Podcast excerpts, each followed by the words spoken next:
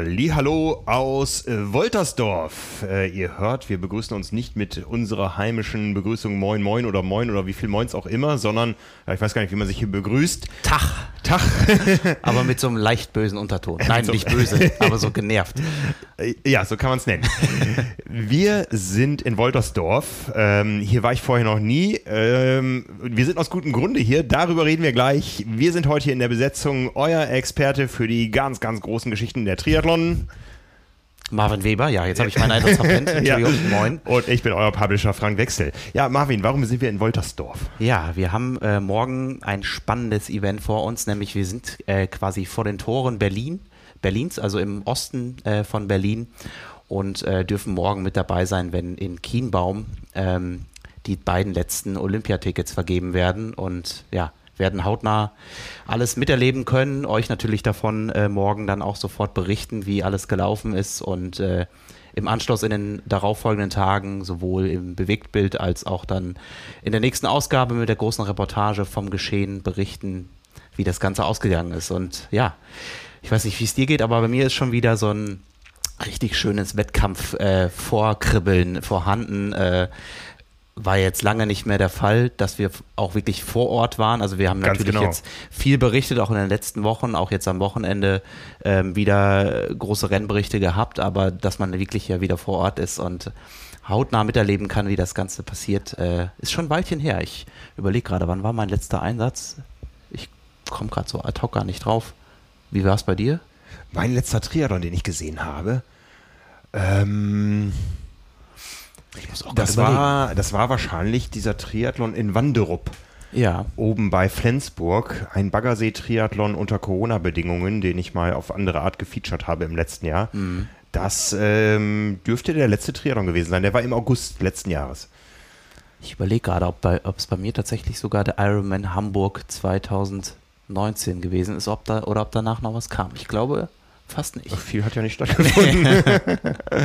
ja, von daher ja. sind wir da sehr gespannt und äh, ja, haben da auch später ja noch ein äh, prominenten äh, Gast bei uns im Podcast, der uns zu dem Event nochmal mehr erzählen wird. Genau, wir sind verabredet, hoffen, dass es klappt mit DTU-Sportdirektor Jörg Bürgner, genau. der uns nochmal einführen kann in die Geheimnisse des Events morgens. Ich habe ja schon äh, auf Facebook geschrieben, das ist in der bisherigen Geschichte unseres Verlags wahrscheinlich der kleinste Triathlon, zu dem wir angereist sind. Mhm. Ihr habt es mitbekommen, wir haben uns immer sehr, sehr zurückgehalten in diesem Jahr. Wir haben gesagt, wir möchten lieber Teil der Lösung statt Teil des Problems sein, nehmen Corona sehr ernst. Die Lage hat sich verbessert und ich glaube, die Auflagen, äh, über die wir hier äh, oder unter denen wir zu berichten haben, die sind auch stark, ja. groß. Ja. Ne? Heute also, allein schon zweimal Stäbchen in Nase und Mund bekommen. Äh, genau, genau. Ja. Erst äh, den Schnelltest, den wir beide absolviert haben, bevor wir uns äh, getroffen haben, um ins Auto zu steigen. Und dann haben wir noch einen PCR-Test ähm, absolvieren müssen, auf dessen Ergebnis wir noch warten, damit wir morgen eben auf dieses abgeschottete Gelände in Kienbaum äh, dürfen. Wo wir da wieder getestet werden? Wo wir wieder getestet werden vom DTU-Mannschaftsarzt Kaspar Grimm. Mhm.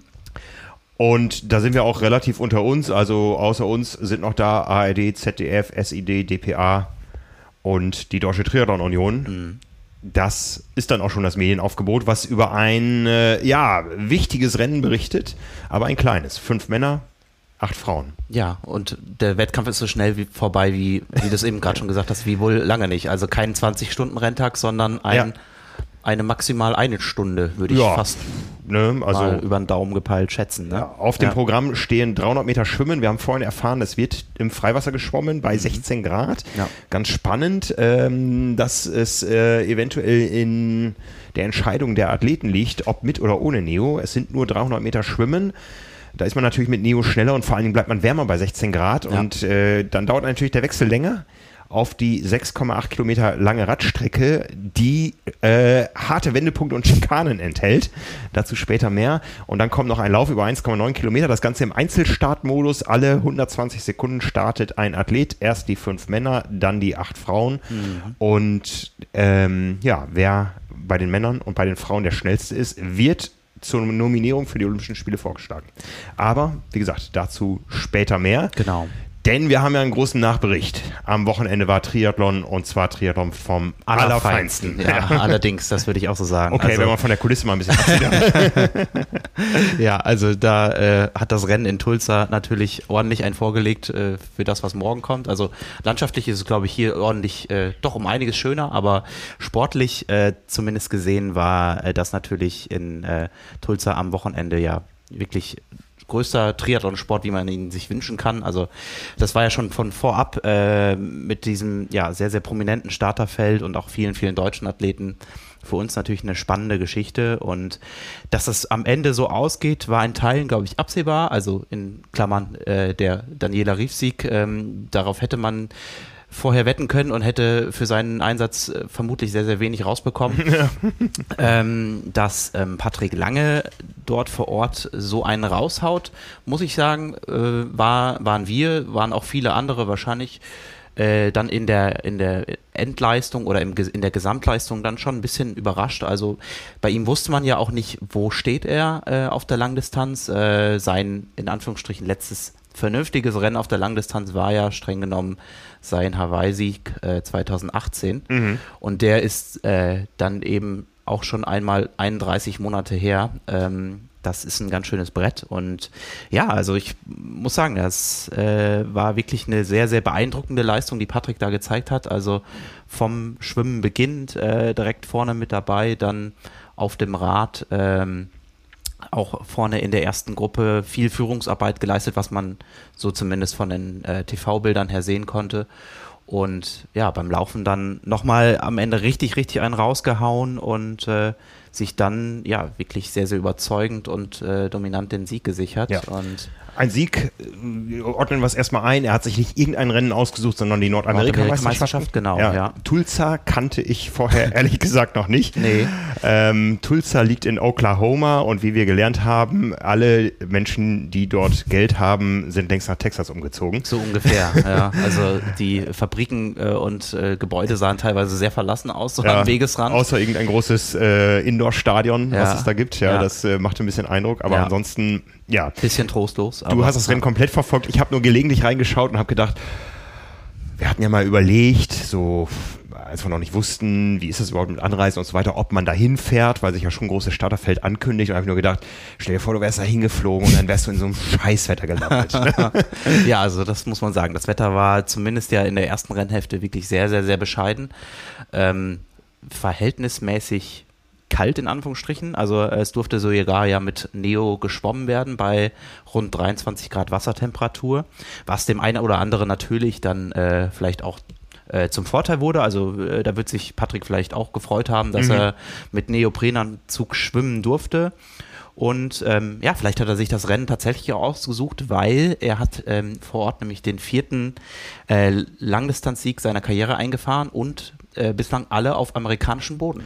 Das stimmt. War, ja. war Texas damals auch Nordamerika-Meisterschaft? Ich glaube das ja. Ne? könnte sehr gut sein. Das war ja, so sein Durchbruch ne? genau. in dem Jahr, wo er dann äh, so richtig durchgerockt hat und ja. auf Hawaii auf einmal Dritter wurde. Genau. Ne? Und die anderen beiden Sieger hat er dann auf Hawaii eingefahren und jetzt Nummer vier wieder äh, auf amerikanischem Boden. Und ja, äh, ja also. Äh, du hast es schon erwähnt, äh, es war live zu sehen. Genau. Auf Facebook Watch. Und ja. so wie ich es gesehen habe, ich habe nicht alles gesehen. Ich glaube, du hast es von vorne bis hinten verfolgt. Ich habe mir die, die ganzen zehn Stunden reingezogen vom Fernseher auf der Couch, ja, am Sonntag. Also ich habe nur Bilder gesehen und ohne Ton. Ich weiß nicht, äh, Du kannst es besser beurteilen. War, war das Triathlon würdig? Das war definitiv Triathlon würdig. Also auch mal wieder äh, Lob an, an Ironman. Äh, die Übertragung konnte sich auf jeden Fall wieder sehen lassen. Also, Sehr schön. So ähm, wollen wir es haben. Das war ja so in den Vorjahren ab und zu mal der Fall, dass äh, entweder der Kameramann nur bei den Männern als äh, dann bei den Frauen war und das war auch diesmal wieder sehr, sehr gut auf, also es war diesmal sehr, sehr gut aufgeteilt mal wieder, wie auch in St. George schon.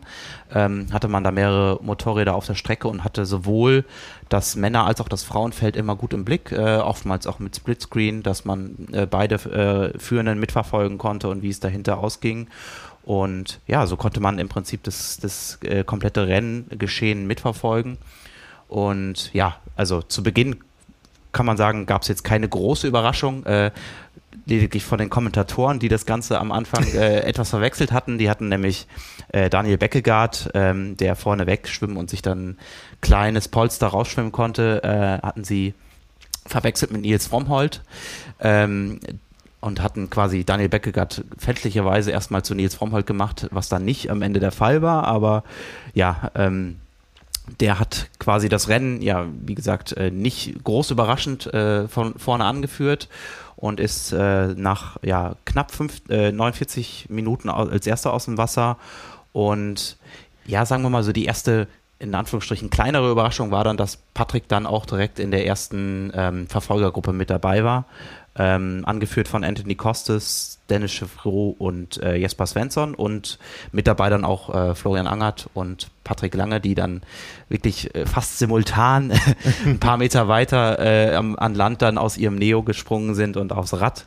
Und ähm, ja, Nils Fromhold war dann in der Gruppe danach mit dabei, wo dann auch äh, Patrick Nilsson mit dabei war, Christian Hogenhaug, Jan van Berkel, Bata Nutz, und auch äh, die beiden Deutschen David Breuer und Markus Herbst. Also große Namen. Wir haben letzte Woche genau. ja in der genau. Vorschau schon drüber gesprochen, was das für ein Starterfeld war. Ja, genau.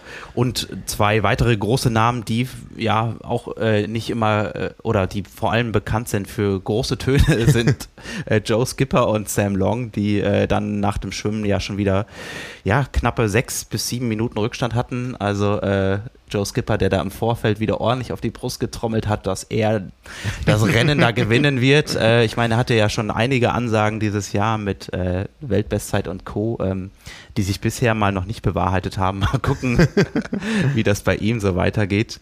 Und ja, so die erste vielleicht kleinere Enttäuschung äh, des Rennens waren dann ähm, die Schwimmrückstände von Lukas Kramer und Bo vor allem von Boris Stein, der äh, ja nach der ersten Disziplin schon 13 Minuten ähm, Polster aufzuholen hatte, ähm, was, Brett, er, ja. was, er, am Ende leider ja auch nicht mehr aufholen konnte, ähm, was aber auch seine Gründe hatte. Also Borstein ging ja schon nicht so ganz gut in diesen in die Vorbereitung des Wettkampfs, weil er sich ja vor ein paar Wochen beziehungsweise schon fast Monaten, ja knapp acht Wochen, glaube ich, ist war es her, ähm, noch auf dem Rad gelegt hatte, äh, leider, äh, wo er mit dem Pedal äh, in der Kurve, glaube ich, aufgesetzt ist und dann vom Rad bei doch niedriger Geschwindigkeit, aber ähm, sich da blöd gelegt hatte und sich dabei die Elle gebrochen hatte. Und dann konnte man noch lesen, äh, jetzt äh, im Nachhinein des Rennens, dass er sich leider vorm äh, Rennen dann auch noch den, den rechten Fuß verstaucht hat wohl. Mhm. Ähm, Beim letzten Lauf vor, genau. vor dem Rennen, ja, ja er also, hat es, glaube ich, genannt, irgendwie, wenn man schon kein Glück hat, kommt auch noch Pech dazu. Ja, genau, das alte Sprichwort. Und äh, ja, so war der Wettkampf eigentlich für ihn im Vorfeld ja schon halb gelaufen. Und äh, so wie, wirklich besser wurde er dann auch nicht. Und ja, und ja, dann auf dem Rad, äh, wie gesagt, Patrick immer vorne mit dabei, äh, Florian Angert sehr viel Führungsarbeit geleistet. Also oft, wenn das Führungsmotorrad ähm, bei, den, bei der ersten Gruppe war, dann sah man da oft äh, sowohl Florian Angert als auch Patrick Lange und auch äh, Anthony Costes, der da sehr viel Führungsarbeit geleistet hat. Den der kann man immer gut erkennen an seinem, an seinem steilen unfassbares Cockpit. Ja, also ich ne? frage mich auch, wie man so, äh, also keine Ahnung, wie man mit dieser Einstellung Fahrrad fahren kann, aber es scheint zu funktionieren. Nur in der einen rechts, äh, in der einen Linkskurve hat es nicht ganz so geklappt, aber da war er einfach wohl ein bisschen schnell unterwegs. Du hast Und es, es war nass, wie wir genau, schon gesagt haben. Ja. Du hast angesprochen, die Verhältnisse waren in den ersten, ja, so rund 90 bis 100 Kilometern bei den Männern echt sehr bescheiden. Also äh, die Kameramänner hatten, glaube ich, fast mehr damit zu tun, immer die Linse vorne Aha. wieder trocken zu wischen, als äh, die passende Einstellung zu finden. Ich hoffe, du hast das gut angeguckt, weil das Wetter ist hier auch heute, ähm, naja, wir ja, hoffen, es wird genau. besser morgen. ja, nee, und äh, so hat sich diese Gruppe vorne äh, da relativ gut eingespielt und auch äh, relativ schnell ein ja, solides Polster rausfahren können von dreieinhalb bis vier Minuten, was mal mehr, mal weniger wurde, aber am Ende auch äh, bei diesen dreieinhalb Minuten geblieben ist. Und ja, ähm, wir haben eben im Auto schon drüber spekuliert, äh, warum Patrick Lange dann äh, sich als erster in die Wechselzone gemacht hat. Also ich dachte, das wäre vielleicht auch nochmal ein kleines Statement, einfach zu sagen, so, ähm, ich bin jetzt der Erste, der hier vom Rad geht, äh, will heute wirklich zeigen, dass ich top in Form bin äh, zu Beginn der Saison und dass mit mir in dieser Saison auf jeden Fall wieder zu rechnen ist. Man könnte natürlich auch sagen, äh, mit dem vermutlichen Wissen im Hintergrund, dass er es eilig hatte und doch nochmal aus Dixie musste, weil ähm, dann äh, nach, nach dem, nachdem er vom Rad gesprungen ist, ist er super schnell gewechselt und man hat ihn auch quasi als ersten Athleten wieder aus dem Bild herauslaufen äh, sehen. Und das Komische war, dass dann äh, ein paar Einstellungen weiter von Patrick auf einmal keine Spur mehr war. Genau, so da war er weg. Da hatte ich nämlich auch wieder eingeschaltet, ja. habe auch diesen Wechsel gesehen und habe gesagt, warum zeigen die jetzt die ganze Zeit den zweiten? Ja, ne? genau, aber das war, war nicht der zweite, sondern Nein. war der erste. Äh, genau, ja. der erste und der zweite war in dem Moment dann äh, Florian Angert. Genau, der dann mit so knapp 5, 6 äh, bis 10 Sekunden da aus, den, aus der zweiten Wechselzone ging, danach mhm. Daniel Beckegaard und dann kam auf einmal erst Patrick Lange mit 40 Sekunden. Aber und, wie? Aber wie, genau. Äh, ja, man vermutet, es war der Dixie-Stopp. Ganz genau wissen wir es nicht. Da ja, müssen wir seinen Coach nochmal fragen. Wo auch immer er gestoppt genau. hat, es hat ihm gut getan. Es hat ihm gut getan, nochmal kurz Luft geholt und äh, sich erleichtert und äh, danach ja, ging dann die wilde Reise bei ihm los und äh, ja, es hat nicht lang gedauert. Ich glaube, es waren so drei, vier Kilometer schätzungsweise, bis Patrick Lange dann die, die Führung vorne übernommen hat und ja, die hatte dann bis zum Ende nicht mehr hergegeben. Ähm, hat sich da dann ja auch ein relativ schönes Zeitpolster rauslaufen äh, können und ja, was man dann von ihm vorne sah, war wirklich sehr, sehr solide. Also ähm, super äh, unirritiert, was hinter ihm passiert, einfach äh, seinen Stiefel da durchgezogen und ja, sich am Ende dann wirklich sehr, sehr souverän ähm, den Sieg gesichert und vor allen Dingen, man muss ja sagen, mit einer wirklich sehr, sehr beeindruckenden äh, Laufleistung, also mit einem Marathon über 2,36, 46.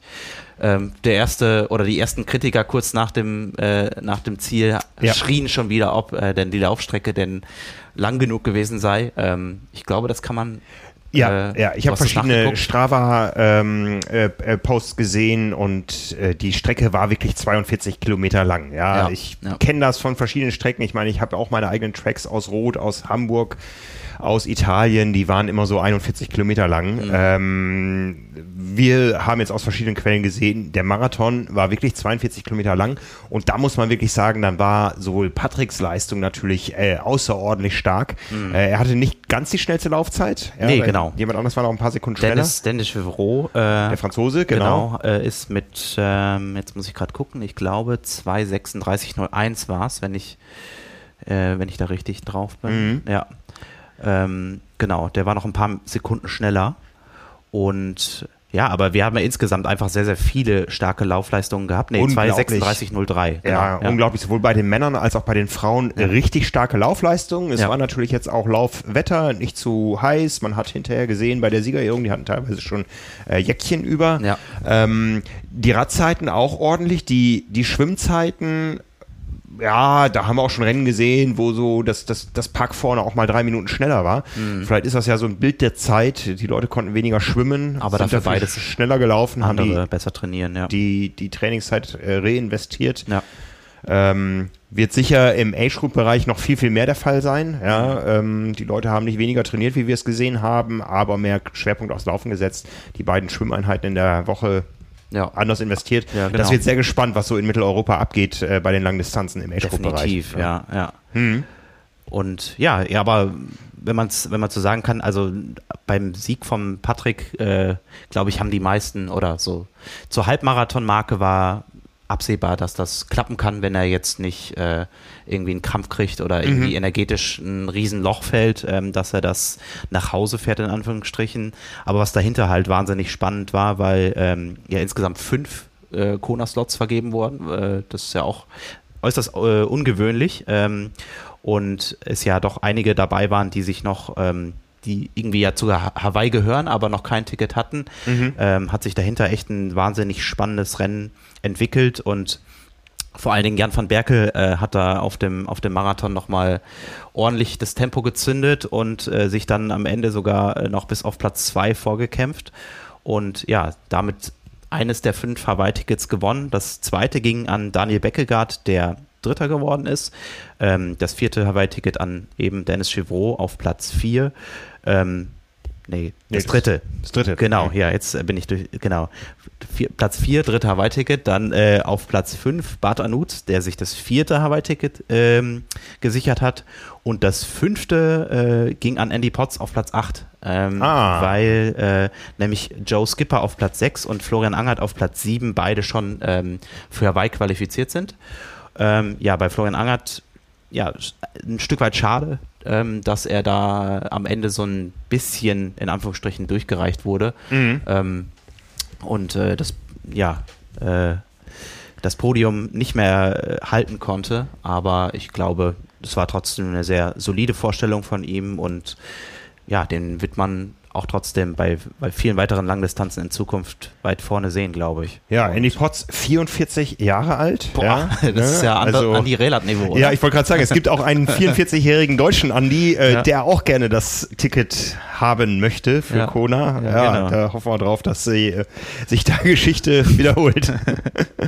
ja, so und aus äh, deutscher Sicht nochmal äh, quasi abschließend zu sagen, äh, das war auch dann mein Fehler am Ende. Äh, Andreas Jung äh, auf Platz 18, den hat äh, der Ironman-Trecker leider immer mit einer amerikanischen Flagge versehen. Ich habe ehrlich gesagt auch zwischenzeitlich mal wieder noch gedacht, so, hm, das ist ja ein sehr deutscher Name für so einen Amerikaner, aber ähm, ah, darauf darf man sich einfach nicht verlassen. Das habe ich mir jetzt auch nochmal dreimal hinter die Ohren geschrieben nach diesem Wochenende. Ist und bleibt ein Graus, ja, da ja. gibt es ja auch, ich meine, es gibt im Sport ein internationales, äh, internationale Standards, dass die mhm. Athleten mhm.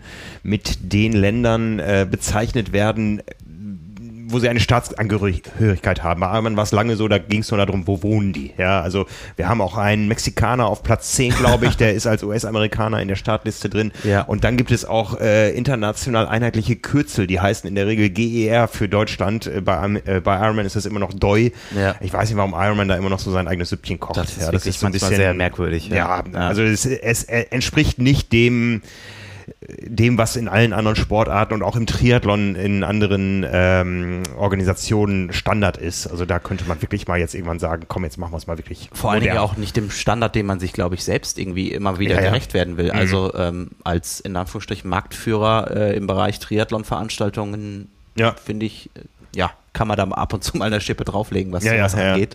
Aber gut. Ja. Es wird ja auch nicht einfacher dadurch, dass dann auf einmal ein, ein Däne in einem Trikot auftaucht, äh, was man eher so einer deutschen Mannschaft ja, zuordnet. Definitiv, ja, also Es, ist, es ist und bleibt kompliziert. Ja, genau. aber wir kennen die Leute natürlich, aber das kann man sicher als Überraschung bezeichnen. Ja, Andreas definitiv. Jung, Platz ja. 18 in diesem Feld, ja. auch Shampoo. im Vergleich zu anderen Deutschen. Genau, ja, dann auf 20 Markus Herbst, äh, dann und die letzten beiden sind dann David Breuer und äh, ja. Lukas Krämer. Florian Angert. Genau, den haben wir eben schon mal kurz erwähnt. Mhm. Und ja, dann leider mit DNF äh, nach Hause geflogen, Nils Frommholt und Boris Stein. Ja, Boris ja. Stein haben wir darüber gesprochen. Nils Frommholt, ähm, ja, gebrauchten Tag, der hat äh, wohl hauptsächlich das Problem gehabt, dass er seine äh, Hauptverpflegung mhm. verloren hat. Das darf einem natürlich als Triathlon-Profi auch nicht passieren oder man muss irgendwo ein Backup haben. Schwieriges Thema, aber mal wieder ein Rennen, wo man mehr erwartet mhm. hatte. Ich glaube, da in Beckegaard ist es auch passiert, wenn ich es richtig in Erinnerung hatte. Also es, die äh, Strecke hatte ja, war zwischenzeitlich ja auch immer mal wieder nicht ganz so gut Stimmt. vom Belag. Ähm, aber bei ihm hat das wohl irgendwie so funktioniert, dass er sich mit der Verpflegung vor Ort irgendwie ganz gut über, über die Strecke bringen ja, konnte. Ich habe gesehen, bei Beckegaard, der hatte seine Aeroflasche nicht dabei. Ja, also genau. man fährt in der Regel nicht mit einem leeren Aeroflaschenhalter, weil nee. da passen die Flaschen nicht rein, die man vom Streckenrand bekommt. Und hinten drin hat er so eine Gatorade-Flasche. Ja, genau. Äh, ähm, hinterm Sattel und ja. naja. Ja, genau. Ne? Ja. Also Riesenleistung vor allen Dingen von ähm, Patrick Lange als ja. Sieger und von Florian Angert auf Platz 7. Das ist auch irgendwie, der beißt sich so langsam fest da. Ne? Ich meine, Definitiv, ja, ja. Der hat ja einen Fall. riesen Einstand gehabt auf der Langdistanz, ja. aber wie gesagt, man kann durchaus sagen, das war ein Weltklassefeld. Das geht ja noch viele, viele Plätze weiter runter, dass da große Namen stehen. Und da ist auch so ein Platz 7 ein super Ergebnis, also ja. auf jeden Fall. Ja, und ja, äh, ja wer es nicht gesehen hat, dann am Ende ein wirklich ja sehr, sehr emotionales äh, Finish von Patrick. Ähm, also der ist da durchs Ziel gekommen, hat sich das Zielbanner gerissen und ist eigentlich gefühlt danach dann drei Meter weiter zu Boden gefallen und erstmal in Tränen ausgebrochen. Ähm, das hat er dann im Zielinterview wenige Minuten später dann auch erklärt, ähm, warum er so emotional war. Ähm, den Sieg hat er ja seiner verstorbenen Mutter äh, gewidmet, die im vergangenen Jahr wohl an Krebs gestorben ist mhm. und die hat er ja in dem Rennen immer bei sich gehabt und die wohl äh, kurz vor ihrem Tod zu ihm gesagt hat, ähm, ja, hol dir diesen Sieg und äh, ja, dementsprechend emotional war das dann das Ganze. Aber ja, irgendwie äh, sehr schön zu sehen, in Anführungsstrichen, ähm, weil Patrick einfach gefühlt der Typ ist, der einfach ist und äh, sich da jetzt seit ja schon sehr, sehr, sehr langer Zeit, ähm, auch vielleicht durch ein bisschen durch den Wechsel zu ähm, seinem neuen Trainer, ähm, einfach ja, anders zeigt, emotional zeigt, mhm. so wie er einfach ist. Und das gefällt mir einfach immer sehr, sehr gut, äh, dass er sich dahinter keiner Fassade versteckt oder äh, den, den Starken spielt, wenn er es nicht ist, sondern ja. Ja, was macht der alter Trainer? Der ist in die Politik gegangen, glaube ich. Ne? ja, ich glaube auch. Ja, Vielleicht sehen wir den zur, zur Bundestagswahl. Ja, mal. wir bleiben da mal dran. Ja, ja also genau. äh, äh, ja, nicht für eine der großen Parteien. ja, ja ähm, also kann man durchaus äh, voll und ganz als das Comeback Voll. bezeichnen. Ja, ja also Kanne, ja. Wir, wir wissen, seine, sein Ausstieg auf Hawaii war sicher der Tiefspunkt seiner Karriere bisher. Ja. Und danach war es ja auch lange verhältnismäßig still um ihn. Ähm, einzelne Rennen haben nicht so funktioniert. Genau. Ja. Ja, äh, und äh, jetzt da dieses Ding hinzulegen, ja, mit einer durchgängig richtig guten Leistung und vor allen Dingen im Marathon nochmal zu zeigen, hey, ähm, wer mich schlagen will, der muss erstmal schneller laufen als ich. Richtig. Ja, ja. Ähm, das ist schon, das ist eine Ansage und die tut dem Sport in Deutschland gut. Ja, also wir haben Fall. ja gerade die Diskussion gehabt, gibt es noch irgendwas anderes außer Frodeno, der dieses Jahr einfach da mal zwei Rennen ganz klar dominiert hat. Äh, ja, da ist noch jemand, mindestens einer. Ja. Also ich glaube, das wird man im Frodeno-Lager auch äh, durchaus beobachtet haben jetzt am Wochenende. Ganz und, bestimmt, ja. Äh, ja. Da ja, kann man sich auf jeden Fall schon mal auf den Oktober freuen, äh, wenn die beiden dann hoffentlich äh, wirklich äh, mit, mit beide super oder bestmöglicher Form dort an den Start gehen können mhm. und ja, dann nochmal zeigen, wer von beiden da die, die Krone äh, erneut aufhaben kann, eventuell. Ja. Das, äh, Leider durften wir den Artikel nicht aktualisieren mit den deutschen Profis, die schon für Kona qualifiziert sind. Genau. Wie gesagt, Florian ja. Angert hatte sein Ticket schon. Genau, und die anderen. Patrick Lange sowieso. Und die anderen mh, mm, müssen noch mal ran, eventuell. Das ist das ja. einzig Positive, dass wir die noch mal wiedersehen werden auf einer langen Distanz irgendwo. Genau. Ja, es gibt ja die äh, Entscheidung, dass der Ironman Frankfurt nur für die Männer ein Profirennen ist. Die mhm. Ironman Europameisterschaft bei den Frauen geht nach Finnland. Ganz genau. überraschend. Ja, ja. Wie man hört, auch so für viele Frankfurter überraschend. ja. Auch ähm, fürs deutsche Fernsehen überraschend, was vielleicht äh, eine amtierende Weltmeisterin Weltmeisterin gerne gesehen hätte auf deutschem ja. Terrain. Naja, so ist das. Ähm, ja. ja. genau, ja. Im Prinzip von Ironman ja damit begründet, den Frauen äh, die größere, die möglichst größere Bühne zu, zu geben. Mhm. Ähm, dadurch, dass sie ja in einem traditionell äh, meist ja sehr, sehr starken Starterfeld in Frankfurt dann ehrlicherweise gesagt ja schon immer ein Stück weit untergehen, mhm. ähm, wenn dann irgendwie Sebastian Kiene, Frodeno und äh, Lange dort irgendwie sich äh, äh, um den Sieg betteln. Ähm, aber ja, ob, ob es dann mit, mit Finnland besser läuft, werden wir dann sehen diesen ja, ich Sommer. Ich glaube, die Rennen sind beide am gleichen Wochenende. Am gleichen Wochenende? Ich, ja, ich glaube, ich, Finnland ist einen Tag vorher. Ne? Genau, Finnland ja. und dann Frankfurt. Ja, ja genau. Also es scheint ja eine allgemeine ähm, Tendenz zu sein bei Ironman, die Rennen äh, nur noch mit einem Profifeld zu bestücken. Ja, genau. In Hamburg werden wir die Frauen sehen meine ich. Ja, es war ursprünglich mal geplant nur die Frauen. Ja, ja es ist äh, noch nicht offiziell benannt bei ja, Ironman. Genau. Zumindest war es das bis äh, vor ein paar Tagen noch nicht. Ja, ähm, äh, macht ja Sinn, wenn wir zwei Rennen in Deutschland haben, dass eins ein Männerprofirennen, eins ein Frauenprofirennen ist, äh, ja. wobei Hamburg natürlich auch sehr, sehr knapp ist mit dem 29. August für den Ironman Hawaii am 10. Oktober. Für ja. die Age-Gruppe ist es eh eine Quali für 22. Ja. Die deutschen Profifrauen haben dann eben nochmal die Chance, sich in Hamburg Slots zu holen. Mhm. Ja? Das, äh, das nächste große Event hierzulande, äh, wenn wir mal von Europa sprechen, ist dann ja, glaube ich, äh, schon der Ironman Lanzarote, mhm. der natürlich auch von einem solchen Ergebnis nochmal profitieren kann, weil da einige Leute sagen, okay, ich bin auf dem Rad ja eh ganz gut dabei. Ja. Ne? Ähm, da greife ich vielleicht nochmal an. Das ja. wäre ein Rennen für einen Boris Stein zum Beispiel. Ne? Genau, ja. ja. Wenn er bis dahin wieder alle seine WWchen auskuriert hat, das ist da, glaube ich, dann die, die Hauptsache. Aber ja, definitiv wäre nochmal eine Option, nochmal anzugreifen. Ähm, zu uns hat er ja im Vorfeld gesagt, Plan äh, B hat er nicht in der Tasche, weil dann kann er sich mehr auf Plan A äh, konzentrieren, aber mhm. den muss er natürlich jetzt dann doch äh, irgendwie aus der Schublade kramen. Ja. Ähm, damit das mit Hawaii dieses Jahr noch klappt. Ja. ja. Genau. Ich, ich, weiß nur aus dem langen Lager, dass man da auch noch gar keine Ideen hat, wie die weitere Saison. Na, man wird sicher Ideen haben, aber mhm. man hat gesagt, wir machen jetzt erstmal Tulsa und dann gucken ja. wir, wie die Saison weiterläuft. Also ich denke mal, dass da nicht noch eine weitere Langdistanz jetzt nötig ist. Nee, Mit dem Gefühl kann man ja prima ja. nach Hawaii reisen. Ja. Aber ich bin dann schon gespannt, wo man Patrick Lange vielleicht nochmal auf einer Mitteldistanz oder so sehen wird. Ja, genau. So ein, zwei, Lang äh, ein, zwei Mitteldistanzen dann davor und dann ja, wie man es so kennt, für, bei ihm ja äh, traditionell mit dem, mit dem Texas-Trainingslager vor Hawaii dann die Grundsteine legen und ja, ja. dann rüber. Ja. ja. genau. Wir haben es ja am Anfang angesprochen. Der äh, Sieg bei den Frauen war jetzt in Anführungsstrichen weniger überraschend. Also, äh, dass Daniela Rief sich da den, den Sieg am Ende gesichert hat, ähm, auch verhältnismäßig äh, dominant. Ja, keine große Überraschung. Vielleicht am Ende äh, die Überraschung, dass es Zeitpolster äh, im Ziel dann doch nicht mehr so groß war, wie ja. es zwischenzeitlich mal war. Also am Ende kann man, glaube ich, sagen, sie kann sich sogar einen richtig fetten Einbruch leisten, um trotzdem ja. noch mit Vorsprung zu gewinnen. Definitiv, ja. Also ihr Zeitpolster war ja ähm, nach der zweiten Wechselzone irgendwo so bei 15 Minuten, wo man dann dachte, okay, jetzt äh, kann man kann man äh, auch getrost mal eine halbe Stunde äh, den Raum verlassen und es wird sich nicht viel ändern. Mhm. Das war am Ende dann äh, ja doch noch der Fall. Also das wie gesagt, Zeitpolster äh, auf die zweite, dann äh, nur noch fünf Minuten.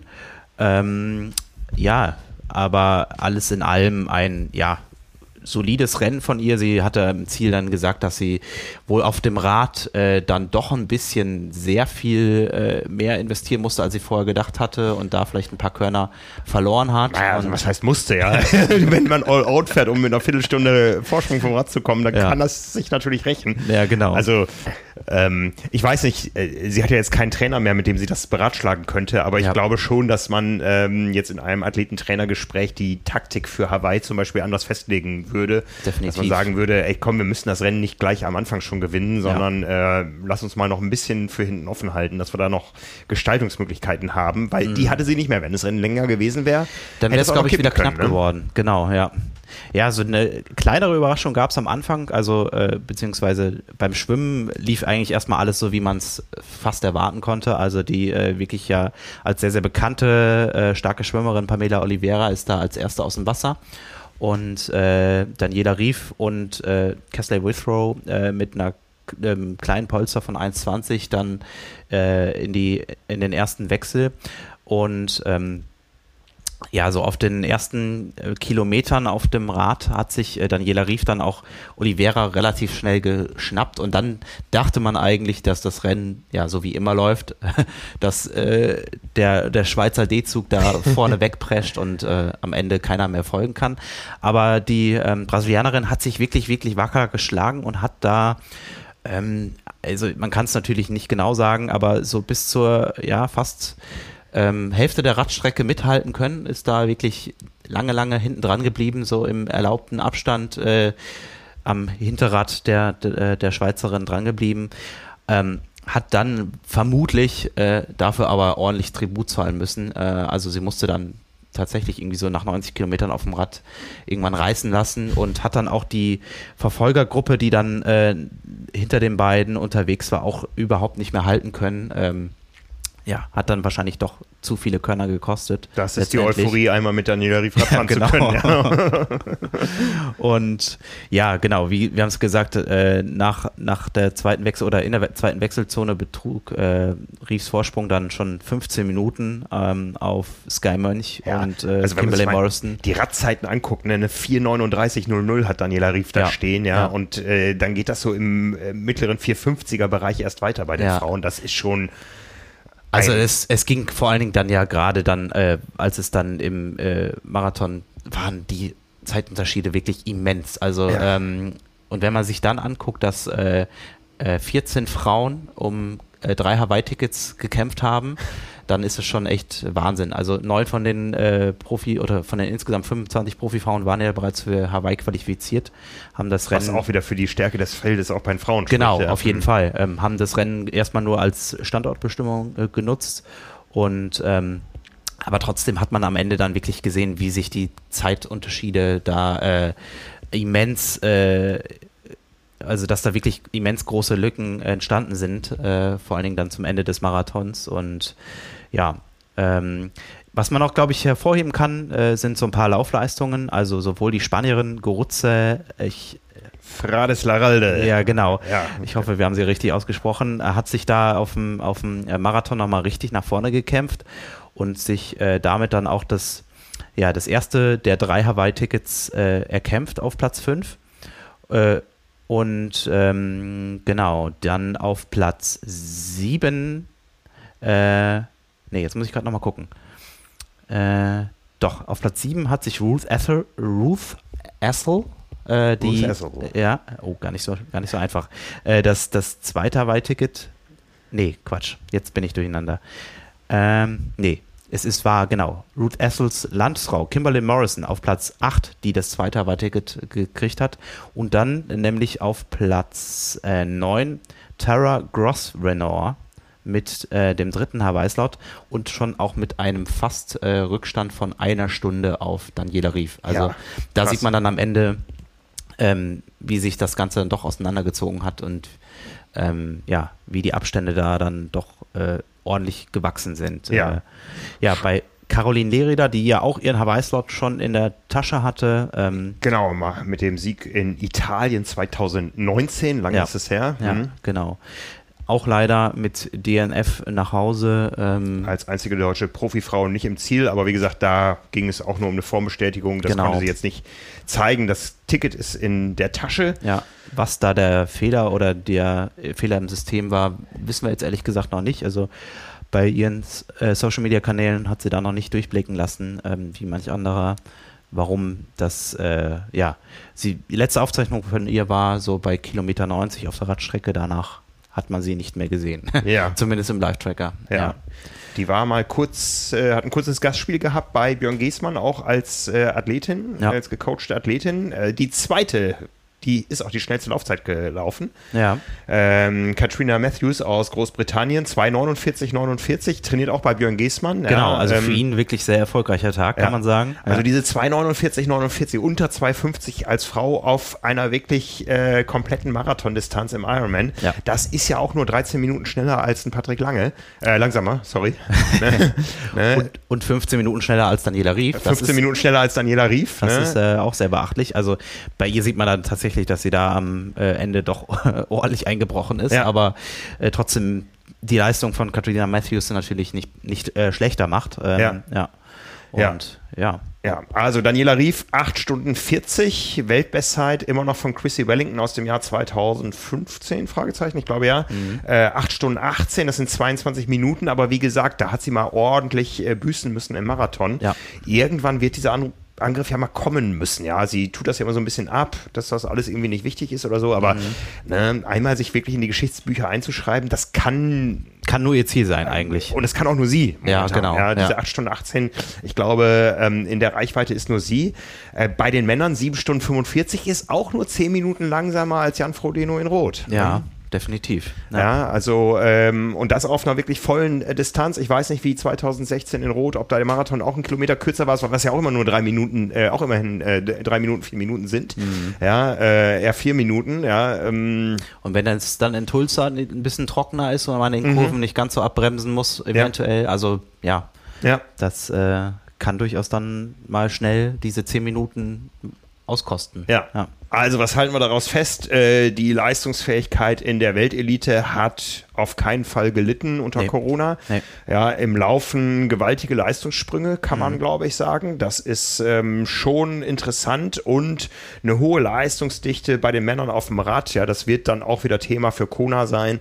Also, ich glaube, man ist da gut beraten, auch äh, schnell laufen zu können. Mhm, ja, definitiv. Ähm, ja. Das haben wir über die Jahre schon gesehen, dass sich das Feld in, äh, ja, in Harvey eigentlich noch gar nicht groß zerlegt hat. Das kommt erst so danach. Ähm, Zweite Radhälfte dann, genau, wenn überhaupt. Ja, ja. Äh, wenn überhaupt. Das sind einzelne Vorfahren, das auch manchmal büßen müssen. Mhm. Ja, ähm, da ist es dann immer schön, wenn man Athleten da drin hat, die Akzente setzen können, wie ein Boris Stein, auf den wir noch warten. Ja, auf, genau. Äh, auf Hawaii. Ja, ja. also äh, ich glaube, das wissen wir alle, dass der, dass der nicht mehr Ironman-Weltmeister wird, aber nochmal richtig das Feld da aufmischen und mal richtig gut ins Ziel kommen. Ja.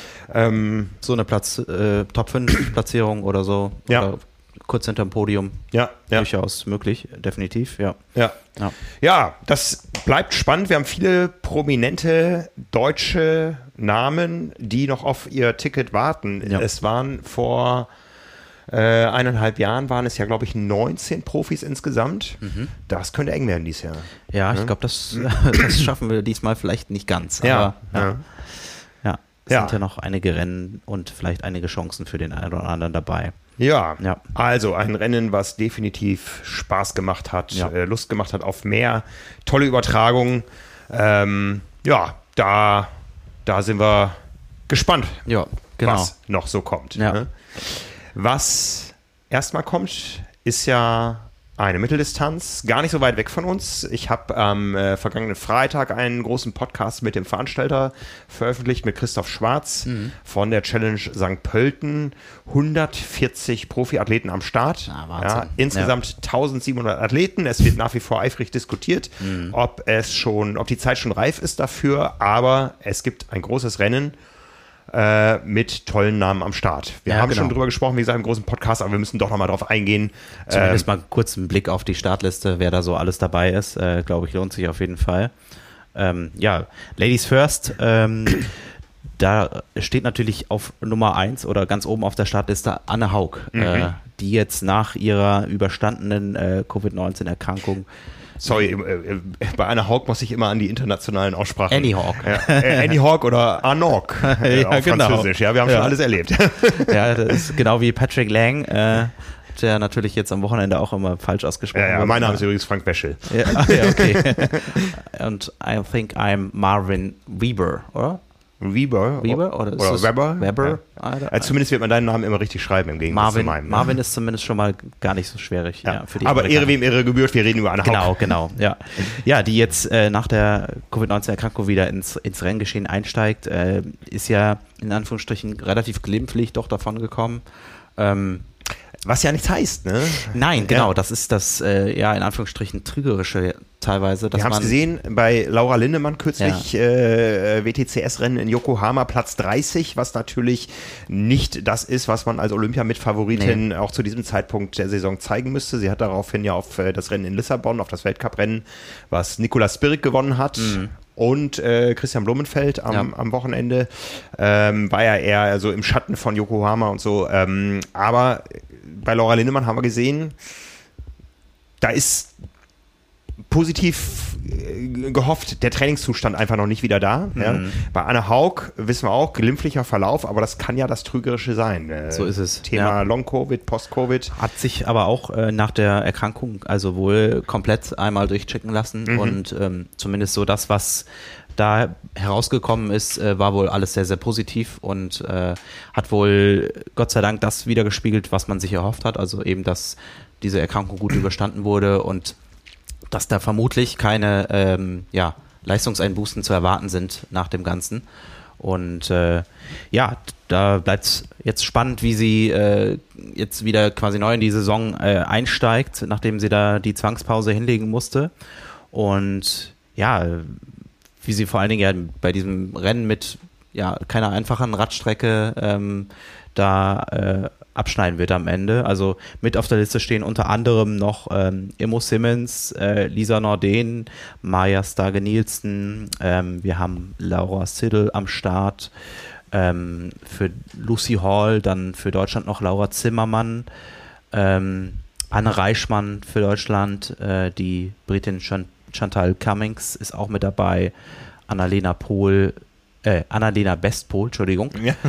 Und äh, ja, so ist da wirklich ein sehr, sehr illustres Starterfeld schon allein bei den Frauen, äh, was ja ein sehr, sehr spannendes Rennen verspricht. Mhm. Und ja, bei den Männern kann man wohl sagen, ist äh, der Mann im Mittelpunkt äh, zweifelsohne Sebastian Kiele. Ja, das werden die Österreicher anders sehen. ja, wahrscheinlich. Sagen, der Mann im Mittelpunkt ist Thomas Steger, aber ja. Sebastian Kiele ist natürlich ja. ein Hawaii-Champ und äh, genau. das ist ein Titel, den wird man nicht wieder los nee, und genau. damit ist man natürlich überall einer der Topstars. Ja. ja. Und ja, da, auch da wird es, glaube ich, sehr, sehr spannend. Also da ist die Liste noch viel, viel länger. Da äh, sind es fast zwei DIN A4 Seiten gefühlt, die äh, sich mit Profimännern da ja. äh, auflisten. Also unter anderem Peter Emmerich ist mit dabei, dann äh, die Deutschen Maurice Clavel, äh, Frederik Funk, äh, Franz Löschke, äh, der Schweizer Rüdi Wild äh, mit am Start, Baptiste Nouveau, äh, Andi Böcherer, ähm, Paul Schuster startet, Markus Tomschke, Tor Bendix Matzen startet auch. Bei Michael Rehlert bin ich jetzt ehrlich gesagt mal wieder nicht ganz so sicher, ob das wieder ein Fehler war oder nicht. Ähm, ich glaube aber, er wollte nicht starten in St. Pölten, wenn ich es richtig in Erinnerung habe jetzt gerade. Ähm, dann Per van Flerken ist auch dabei. Ähm, ja, da wird es, glaube ich, auch sehr, sehr spannend, wie vor allen Dingen die Radstrecke äh, das Feld auseinanderziehen wird oder nicht. Mhm. Ähm, weil, wenn ich es richtig in Erinnerung hatte, äh, sind das mehrere Anstiege auch, oder? mehrere steile Anstiege dabei. Ja, ja, ja. teilweise auf der Autobahn flach, ja. aber äh, eine Radstrecke, die es auf jeden Fall in sich hat, ja. auch ähm, von der Optik deutlich mehr hergibt als Tulsa. Ja, definitiv. Obwohl das, das Wetter wird so sowieso besser. ja, also da äh, kann man gespannt sein, was sich da äh, am Wochenende tut. Und man kann das Ganze auch wieder live. Genau, der äh, Startschuss der Profis erfolgt schon sehr, sehr früh am Sonntagmorgen, ich meine 6.30 Uhr. Und mhm. das Ganze wird live übertragen auf trimark.de. Ah, ja. ja. also da äh, werden wir den Livestream präsentieren am mhm. Sonntag und äh, ja, schauen uns das natürlich auch mit an, um Definitiv. nächste Woche Dienstag dann darüber zu sprechen. Genau. Ja. ja, also die Saison läuft in Deutschland. Äh, tut es sich noch ein bisschen schwer. Erste Schwimmbäder haben in, immerhin geöffnet. Mhm, ja, so ist es. Also, ja. ähm, die Hoffnung stirbt zuletzt. Einige. Den ersten Sonnenbrand habe ich mir auch schon geholt beim Radfahren. Okay. Gestern. Ja, ich habe mir die erste Schramme geholt beim Radfahren. ja, tatsächlich Sonnenbrand. Ja, volle Kanne, aber ich habe es echt unterschätzt und mich nicht eingecremt, muss ich eingestehen. Und habe mir beide Arme so richtig schön und die Nase einmal rot markiert. Ja, ich meine, der Sommer lässt ja so ein bisschen noch auf sich warten. Wir haben ja. immerhin Ende Mai ne? Mhm. und ähm, ja, es läuft so ein bisschen äh, ein kleiner Wettkampf, der vor in anderen Jahren schon anders entschieden worden wäre zugunsten des Freiwassers. Ähm, ja, der Wettkampf läuft, äh, machen eher die Freibäder auf oder ist das Wasser in den Seen warm genug? Wahrscheinlich. Ne? Ja. Ähm, ja, äh, lassen wir uns überraschen. Wir sind sehr gespannt, wann die Saison in Deutschland so wirklich durchstartet. Momentan blicken wir überall in die Nachbarländer. Mhm. Aber wenn wir weiter auf unsere äh, Inzidenzwerte und so weiter schauen, dann können wir, glaube ich, gute Hoffnung haben, dass das, was bisher nicht abgesagt wurde, auch dann wirklich stattfinden kann. Das stimmt, ja. ja. Wenn das mit dem Impfen dann jetzt auch tatsächlich so äh, weitergeht wie in den letzten Wochen, dass man da gut vorankommt und die Inzidenzen weiter unten bleiben, ja. Ja, können ja. wir da vielleicht auch in Deutschland bald wieder richtig große Wettkämpfe begleiten. Ja, ja, ja, also ich schlage mal vor, wir wechseln den Standort, fahren von Woltersdorf nach Kienbaum, um uns dort mit Dr. Jörg Bügner zu treffen, der uns ein bisschen was über das Rennen morgen erzählen wird. Aber wo wir schon beim Thema Freiwasser waren, haben wir natürlich auch für diese Episode einen Präsenter. Dieser Podcast wird euch präsentiert von Sailfish, der Schwimmmarke im Triathlon. Sailfish steht für Top-Produkte im Bereich Neopren, Swimskins, Renneinteiler und für ganz viel Equipment, auf das Top-Athleten wie der frisch gebackene Nordamerikameister im Ironman Patrick Lange, Andy Dreiz, Florian Angert und Laura Philipp vertrauen. Sailfish ist exklusiver Schwimmpartner unseres Rookie-Programms von Power and Pace und hat diesen Monat auch für euch ein ganz besonderes Angebot. Mit dem Rabattcode Back to Racing erhaltet ihr beim Kauf eines Sailfish Neos auf sailfish.com einen Sailfish Aerosuit Renneinteiler zum halben Preis und den werdet ihr brauchen, wenn die Wettkämpfe wieder stattfinden. Ihr packt einfach beide Produkte in den Warenkorb, und gebt den Rabattcode ein, Back to Racing als Kleinbuchstaben, alles in Buchstaben, also keine zwei in der Mitte, Back to Racing. Ähm, das ist der Rabattcode und das ganze Angebot gilt nur, solange der Vorrat reicht. Präsentiert von Sailfish unter dem Motto Made to Make You Faster. Und natürlich haben wir sowohl den Link als auch den Rabattcode nochmal in den Show Notes abgebildet. Da sind wir wieder. Wir haben die Location gewechselt, sind nicht mehr in unserem Hotelzimmer, sondern äh, stehen mehr oder weniger unter einer Gartenlaube an einem Spielplatz und über uns zieht ein Gewitter hinweg. Ich hoffe, das Gröbste ist vorbei. Das uns auch schon kräftig erwischt hat, muss man dazu sagen. genau, wir sind äh, klitschenass äh, und haben bei uns als Gast äh, Dr. Jörg Bügner, Sportdirektor der Deutschen Triathlon Union. Ja, herzlich willkommen, sage ich im schönen Grünheide, bei den schönen Außentemperaturen Triathlon Live. Sehr ja, genau. Wir treffen uns hier außerhalb des Geländes, denn das ist noch Sperrgebiet. Wir haben genau. zwar unsere PCR-Tests absolviert, aber dürfen erst morgen aufs Gelände. Genau. Was erwartet uns morgen auf und um das Gelände? Ja, wir haben heute und heute den ganzen Tag damit verbracht, das aufzubauen. Also wir werden ja morgen ein Supersprint-Format machen, äh, letzten beiden Tickets für die Olympischen Spiele. Und ich bin guter Dinge, dass das sehr spannende Wettkämpfe werden. Acht Mädchen oder acht Frauen und fünf äh, Männer am Start und äh, bin da sehr zuversichtlich. Wir haben schon mal alles gegeben, dass das morgen wirklich ein, ein super Wettkampf äh, wird. Und äh, ja, leider können da nur ganz wenige auf das Gelände und wir sind aber trotzdem super dankbar, dass das geklappt hat in Kienbaum. Aber die, äh, der Chef persönlich hat eine Einweisung gemacht und hat uns darauf hingewiesen, dass man bis jetzt als einziger Standort Corona-frei geblieben ist. Und da wollen wir natürlich nicht als Triathleten diese Statistik, äh, sage ich mal, ins Negative umwandeln, sondern sind guter Dinge, dass wir das auch morgen sehr gut hinbekommen. Ja, Kienbaum hat ja eine gewisse Historie in der Deutschen Triathlon Union. Ihr seid nicht zum ersten Mal hier. Nein, also wir sind, äh, hatten jetzt äh, jüngst, muss man sagen, vor knapp einem Monat ja schon mal eine Ausscheidung hier für die JTM, auch Corona geschuldet. Ähm, und wir haben uns vor zwei Jahren ja schon mal hier ein Testevent gemacht, haben uns also entsprechend gut vorbereitet auf diese ganze Sache, weil wir vor vier Jahren ja schon die Weichen gestellt haben und haben gesagt, wir setzen bei diesem sehr komplizierten Qualifikationsmodus zu den Olympischen Spielen auf die Karte, ähm, also Mixed Relay sind damit gut gefahren, haben das gut hinbekommen und haben dann entsprechend die Weichen schon sehr früh gestellt und haben hier wirklich eine, in Kienbaum so eine Tradition. Und man muss sagen, was für uns hier ermöglicht wird, das äh, glaube ich ist auch schwer nochmal andernorts äh, zu realisieren. Wir haben hier einen Wasserausstieg hingebaut bekommen, eine Wechselzone. Man, man bereitet morgen den Boden nochmal, man föhnt ins Wasser weg, als wenn was kommen sollte. Die sind hier wirklich sensationell, die Jungs. Das muss ich schon sagen. Also Olympiareif. Wie oft seid ihr sonst hier so zum Training? Naja, wir, wir haben das, glaube ich, so ein bisschen wiedererkannt jetzt auch. Wir sind äh, äh, mit den Jüngeren vor allen Dingen hier und äh, viele Landesfachverbände. Und äh, ich denke, dass das so eine Renaissance wird, wenn man mal so wirklich erkannt hat, äh, was wir für Vorteile hier haben. Nicht nur von den Örtlichkeiten. Die Küche ist sehr gut, die Unterkünfte sind komplett renoviert worden in den letzten Jahren. Also absolut konkurrenzfähig mit dem Aus, äh, Ausland, sag ich mal. Und natürlich ist es für uns Triathleten so, im Januar, sind wir mal ganz ehrlich, Januar und Februar ist es hier nicht ganz so prickelnd. Da zieht es uns dann doch lieber in den Süden, das bin ich ganz ehrlich.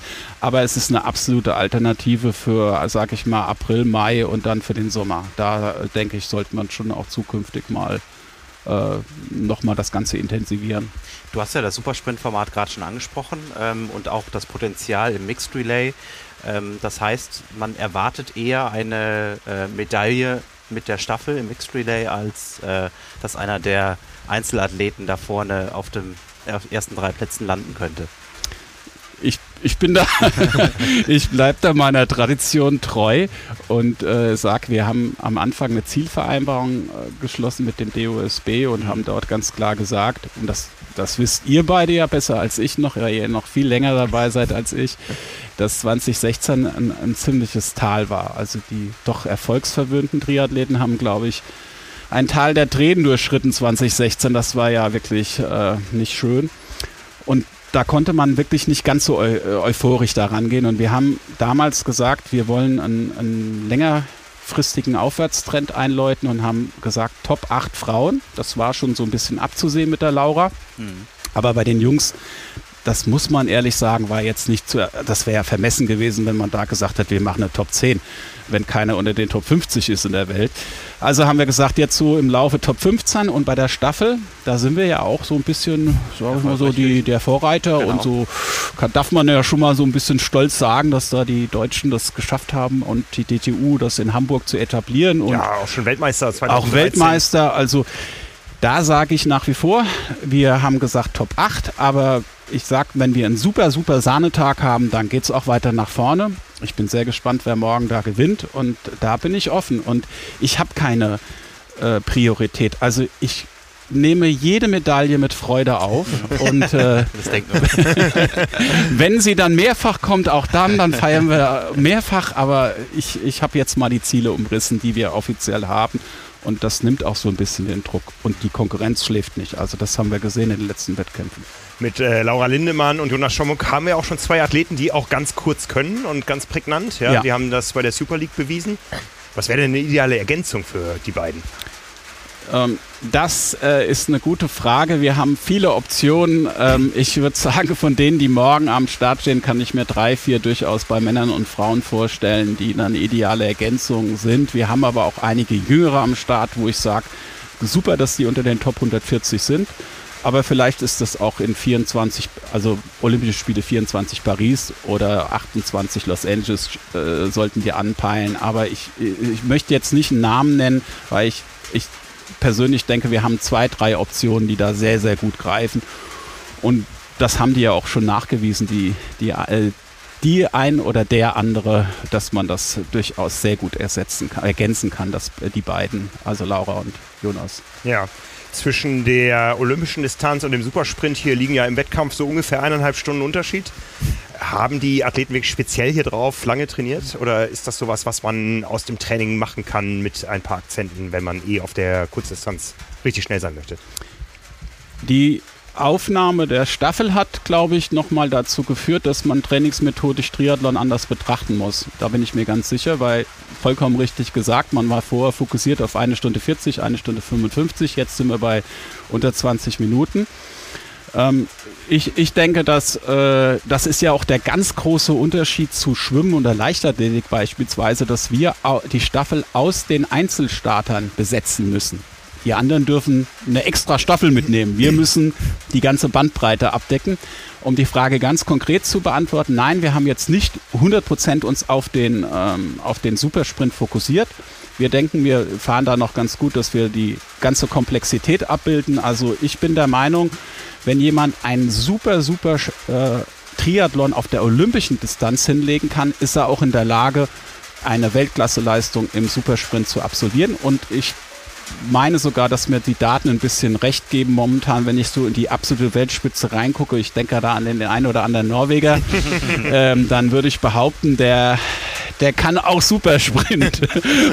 ja, das, das, da könnte ich noch ein paar mehr Beispiele nennen, ja, ja, die das können. Also, aber ich glaube, wir werden noch in den nächsten Jahren eine ganz tolle Entwicklung er, äh, erkennen, wo wir sehr viele Veränderungen in der trainingsmethodischen Herangehensweise erleben werden.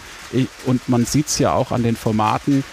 Ich glaube, da ist noch nicht das letzte Wort gesprochen mit dem Eliminator-Format und so weiter. Da ist ja eine schöne Entwicklung im Gange. Ja, die ITU möchte ja, oder World Triathlon, wie sie sich jetzt nennen, möchte ja für 28 auf jeden Fall noch eine weitere Entscheidung dabei haben. Und da ist ja der Supersprint eigentlich der, der Aufbau dafür. Ja. Genau, mhm. genau. Es wird eng, das haben wir ja schon gesehen, weil die limitierende Größe wird ganz deutlich sein, die Anzahl der Athleten über alle Sportarten hinweg und da haben wir schon die Grenze erreicht. Das heißt, wir werden, wenn wir noch eine Disziplin kriegen, werden wir sicherlich nicht mehr Leute bekommen mhm. rein. Mhm. Also es wird wahrscheinlich bei den 55 oder 60 Athleten, Athletinnen sein und ähm, da muss man überlegen, wie wir das geschickt smart hinbekommen, dass wir noch ein schönes Format reinbekommen, aber das ist ja die internationale Entwicklung. Ja.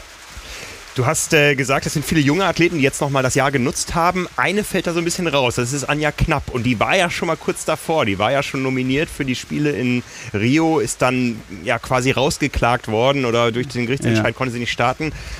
Hat sie so einen kleinen, äh, eine kleine Sonderrolle morgen? Nein, sie hat äh, keine Sonderrolle. Also ich, ich denke, für die Anja ist das letzte Jahr sicherlich nur, nicht nur mit Höhen gewesen und ich glaube, das Jahr, so paradox es klingt, hat ihr sogar geholfen, weil sie wurde ja, sie hatte ja einen schweren Unfall. Äh, wo sie wirklich äh, lange Zeit äh, ausgefallen ist und sch schwer verletzt war und den sie auch selbst nicht verursacht hat, aber sie war halt Leidtragende und ich glaube, sie konnte das Jahr ganz gut nutzen, um dann nochmal zurückzukommen. Es wird sich dann morgen zeigen, ob das ge geklappt hat, auch wirklich bis ganz an ihre Leistungsgrenze äh, zu kommen, das was möglich ist und ob es dann reicht im Vergleich zu den anderen.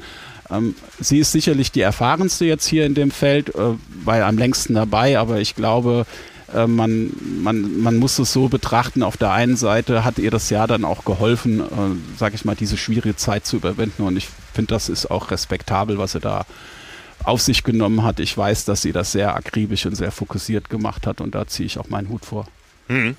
Ist das Format hier, was wir jetzt morgen erleben werden, auch eins für die Zukunft oder meinst du, das bleibt jetzt eher ein einmaliges Event, das wir jetzt hier äh, stehen und äh, Qualifikationsevent vor uns haben? Also aus den USA kennt man das ja, diese Trials, ähm, wo dann entschieden wird, wer nach Olympia fahren darf.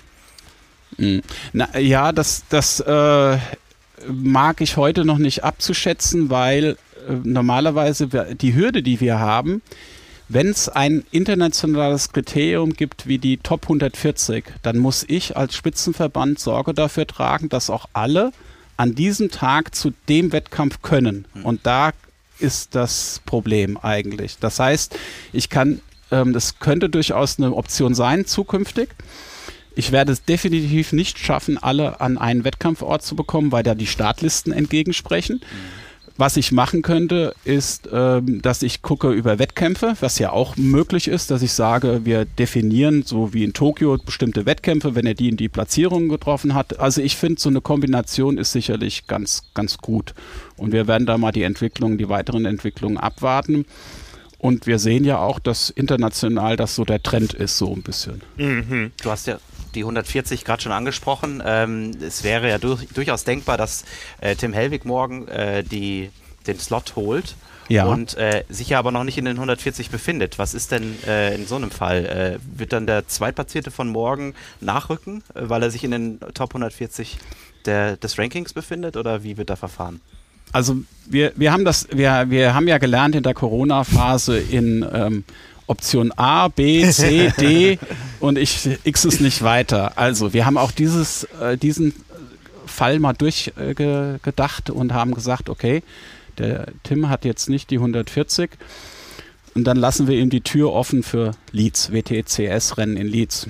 So, mhm. jetzt, ich bin ja bei den Optionen A, B, C. Ich habe jetzt nur die Option B. Die C-Variante ist jetzt am Wochenende eingetreten. Ähm, das äh, Großbritannien wurde als Risikovariantengebiet ausgewiesen. Ja. Demzufolge hätten wir da ein Problem. Wenn der gute ähm, Tim dann zurückkommt, müsste er in 14-tägige Quarantäne. Oh. So Und da kommt man auch nicht drum herum ja. diesmal bei dieser äh, Eingruppierung von Großbritannien. Und dann würde Huatelco in Mexiko vielleicht noch eine Option sein. Also wir denken in verschiedenen Varianten. Wir halten die Türen so lang wie möglich offen, wenn, wenn er dann es schafft, als erster über die Linie zu kommen, dass er dann auch die 140 und die realistische Chance auf die Olympischen Spiele hat, mhm. mit allen Wenn und Abers. Ja. Aber wenn er das nicht schaffen sollte, würde dann der zweite von morgen nachnominiert? Ja, absolut. Das ist die Reihenfolge. So gehen es die Qualifikationskriterien her. Und das betrifft auch nicht nur den Tim. Ja, wir, wir können ja auch noch kurz vor der Ziellinie abgefangen werden mit einem äh, Corona-Fall, was ich gar nicht ansprechen möchte. Ich klopfe hier gleich mal auf das Holz hier in dieser schönen Hütte und hoffe, dass es nicht zusammenfällt.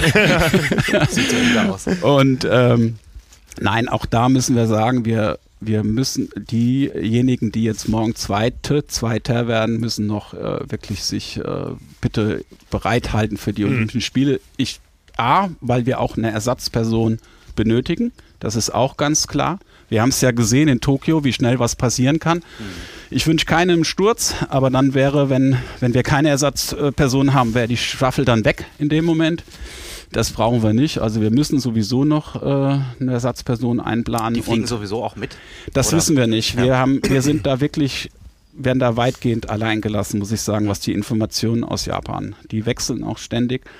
Momentan hat man uns überhaupt noch keine Informationen, weder äh, von, äh, von äh, dem DOSB noch von unserer mhm. internationalen Dachorganisation zu ähm, den Ersatzathleten gegeben. Mhm. Wir planen das einfach mal so und es gibt da auch wieder Optionen. Die eine Möglichkeit ist, dass die in Deutschland bleiben und danach fliegen oder wir können sie schon mitnehmen, wäre sicherlich die bessere Option. Ja. Mhm, mh. Jetzt ist ja morgen das Besondere, dass es Einzelstarts gibt, alle 120 Sekunden. Gestern Abend ist ausgelost worden. Es stand fest, die fünf Männer starten zuerst, dann die acht Frauen. Ähm, ich muss mal einmal gerade hier das.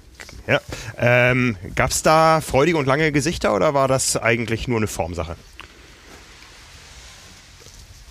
Ähm, die also ich habe keine, keine langen Gesichter wahrgenommen ähm, und ähm, denke aber auch, dass wir ein faires, äh, einen fairen Prozess dort hatten. Und ähm, ich denke, dass das die Chancen für alle gleich waren. Insofern war das ausgewogen und gut. Gibt es bessere oder schlechtere Startplätze? Ein äh, später startender Athlet könnte ja zum Beispiel über seinen Heimtrainer mehr Informationen bekommen als einer, der ganz am Anfang startet. Das haben wir uns auch überlegt. Wir, äh, die Tendenz geht dazu, dass die hinteren Startplätze aufgrund der Informations äh, sage ich mal, der Informationsvorsprung, dem Informationsvorsprung vielleicht einen Vorteil haben, aber es kann aber auch genau umgekehrt sein, dass jemand, der vorne schon so einen Benchmark setzt, dass die anderen hinten nicht rankommen. Also es gibt für und wieder, aber die Tendenz ist ganz klar, die hinteren Startplätze sind die besseren. Was wir hoffen, dass nicht auftritt, ähm, ist äh, äh, die Tatsache, dass wir zwischenzeitlich in diesen eineinhalb Stunden mal so einen Regenschauer wie gerade eben haben. Das wäre für mich wirklich eine, eine massive äh, Wettbewerbsnachteil, wenn dann so ein auf einmal so ein Gewitterschauer runterkommt, da wissen wir alle, das ist natürlich schon ein, ein, ein ganz großer Nachteil. Könnte man da aber auch nochmal zwei Stunden warten, bis die Strecke wieder abgetrocknet ist? Wir oder? wollen morgen, heute Abend uns nochmal zusammensetzen, gucken mhm. und dann, wenn es äh, morgen, wir schauen mal auf die Wettervorhersage, vielleicht machen wir mal eine halbe Stunde Pause, das kann man ja auch zwischen den Männern und Frauen machen. Genau. Äh, und dann hätten wir dann, wir, wir vergeben wirklich alles, ja. damit es gleiche Bedingungen sind. Und ja. das fände ich auch fair. Ja, ja. Kienbaum ist vor Berlin nicht nur geografisch. Wir haben nächste Woche noch die Finals in Berlin, auch mit drei Entscheidungen zum ersten Mal, auch mit einem Mixed Team Relay. Werden wir da eine komplette deutsche Olympiamannschaft am Start sehen am Wochenende?